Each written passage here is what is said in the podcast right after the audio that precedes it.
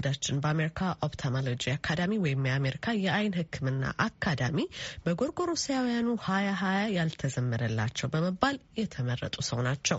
በአዲስ አበባ ዩኒቨርሲቲ የህክምና ኮሌጅ ተባባሪ ፕሮፌሰርና መምህር የሆኑት ዶክተር ትልቅሰው ተሾመ በኢትዮጵያ የሬቲና የዓይን ቀዶ ጥገና ከዛሬ 14 ዓመት በፊት ያስጀመሩ ሰው ናቸው።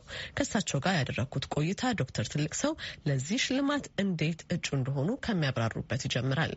የአሜሪካ አካዳሚ ኦፍ ኦፍታልሞሎጂ አሜሪካ ያለው ትልቁ የዓይን ህክምና ማህበር የምንለው ነው። በየዓመቱ ልክ ዓለም አቀፋዊ ስብሰባ ይደረጋል። እኔም ባለፉት 7-8-9 ዓመታት በተከታታይ በእነዚህ ስብሰባ ላይ መሳተፍ እድሉ ነበረኝ እና በየዓመቱ ብዙ ሽልማቶች የተለያየ አይነት ሽልማቶች ይሰጣል እና አንደኛው የሳንኪሮስ የሚባለው ነው። ለዛ ለመታጨት ሌሎች የአካዳሚ አባላት ኖሚኔት ያደርጋሉ።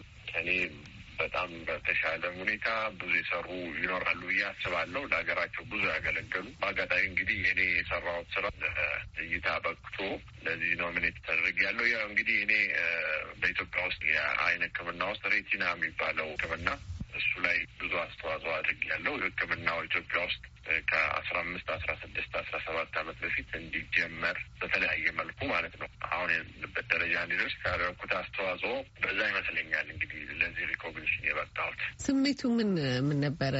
ሲሰሙ በምን አይነት ሁኔታ ነበረ መመረጡን የሰሙትና ምን አይነት ስሜት ተሰማዎት? እንግዲህ ያው ደስ ይላል፣ በጣም ደስ ይላል። አንደኛ አብዛኞቹ ይሄን ለሚሰጣቸው ሰዎች በምዕራብ ሀገሮች አውሮፓ፣ አሜሪካ፣ ኤዥያ አካባቢ የሚሰሩ ናቸው እና ከአፍሪካ ብዙም እንደዚህ አይነት እድል አይገኝም። ስለዚህ እንደዚህ ኖሚኔት መደረጉ ለእኔ ብቻ ሳይሆን ለሌሎች ጓዶቼ የሚያነቃቃና የምንሰራው ስራ ሪኮግኒሽን እንዳለው የሚያሳይ ስለሆነ ትልቅ ደስታ ይፈጥራል። ቪትሮ ሬቲናል የተባለ ህክምና ማለት ምን አይነት ህክምና ነው? የተለየ ያደረገውስ ምንድን ነው? ሲጀመር በምሰራበት አዲስ አበባ ዩኒቨርሲቲ የዓይን ህክምና ክፍል ያው ሚኒሊክ ሆስፒታል ላይ ነው ዋናው ዲፓርትመንታችን ያለው። ለብዙ ዘመናት ይሄ የቪትሮ ሬቲናል ሰርጀሪ የሚባለው አልነበረም እና የቪትሮ ሬቲናል ሰርጀሪ ማለት ለምሳሌ ከስኳር ጋር በተያያዘ አይናቸው ውስጥ ብዙ ጉዳት የሚደርስባቸው አይናቸው ውስጥ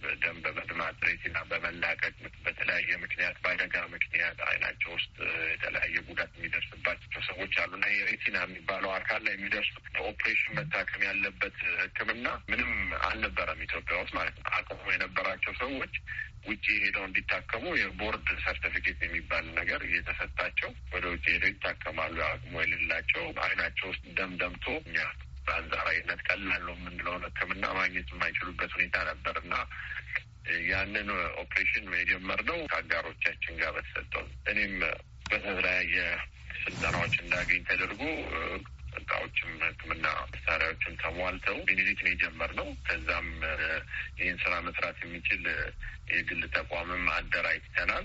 ከዛ እኛን ተከትሎ አሁን በተወሰነ ደረጃ በመንግስት ተቋማትም በግልም ይሄ ህክምና አገልግሎት እየተሰጠ ይገኛል እና በእውነቱ ያንን አገልግሎት ለመስጠት እናየው ነበር ችግሩም ሰው እኛ ሀገር ህክምናውን አቶ የተለያዩ ጎረቤት ሀገሮች ሩቅ ሀገሮች እንዲሄድ ሲደረግ ትንሽ ቁጭት ይፈጥራልና ከዛ በመነሳት የተሰራ ስራ ነው።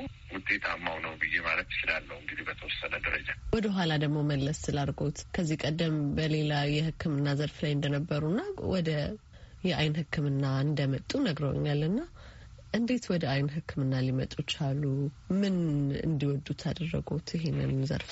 ያው እንግዲህ ከሜዲካል ስኩል እንደወጣ ነው ሁላችንም ያው ጀነራል ፕራክቲሽነሮች ሆነን ነው የተወሰነ ዓመት የምናገለግለው። ከዛ ወዲያ ወደ ተለያየ ፊልድ እንገባለን ማለት ነው። የኔ እንኳን ወደ ኦፍታልሞሎጂ የመግባት ፍላጎት ውሳኔው ቅጽበታዊ ነው ማለት ይቻላል። ብዙም ረጅም ጊዜ ያሰብኩበት ነገር አልነበረም። ሌላ ፊልድ ላይ ነበር ትኩረቴ፣ ግን በተለያየ ምክንያት ይሄኛውን ፊልድ ለሞክረው የሚል በአጭር ጊዜ የተደረሰ ውሳኔ ነው። ግን አንዴ ከገባሁበት ወዲያ ለደቂቃም ለሰከንድም ቆጭቶኝ የማያውቅ ውሳኔ ነው ብዬ ነው እስካሁን ድረስ ጥበብ ነው። እውነት ነው። ሁሉም አይነት ህክምና የራሱ የሆነ የስኬትና የመንፈስ እርካታ ያለው ይመስለኛል።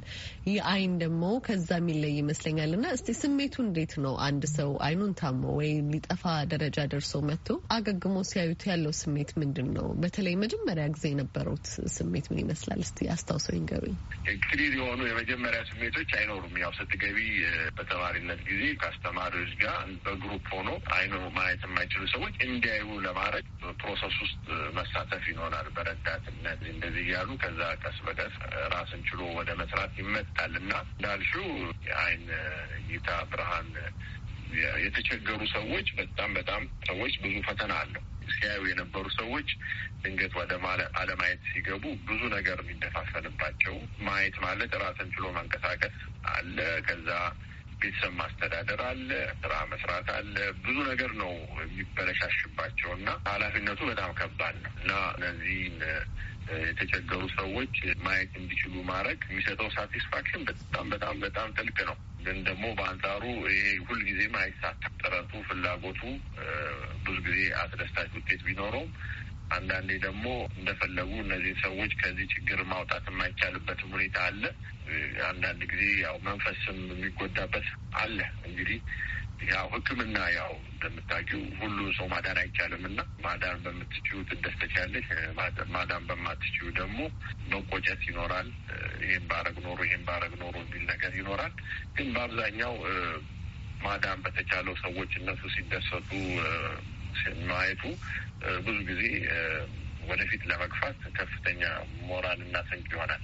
አሁን ኢትዮጵያ ውስጥ ያለውን የአይን ህክምና ምን አይነት ደረጃ ላይ ነው ያለው ይላሉ? ያው እንግዲህ እንደ አንድ ታዳጊ ሀገር ብዙ የሚያጥሩ ነገሮች ይኖራሉ።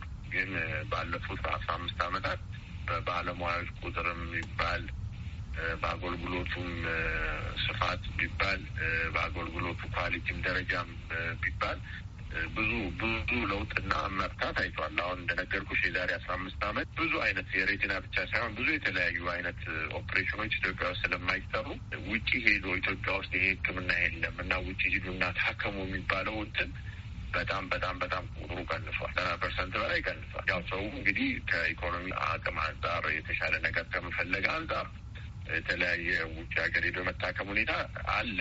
ግን አገልግሎቱ በጣም በተሻለ ሁኔታ እየተሰጠ ይገኛል። ግን ያ ሆኖ የተደራሽነት ችግር አለ።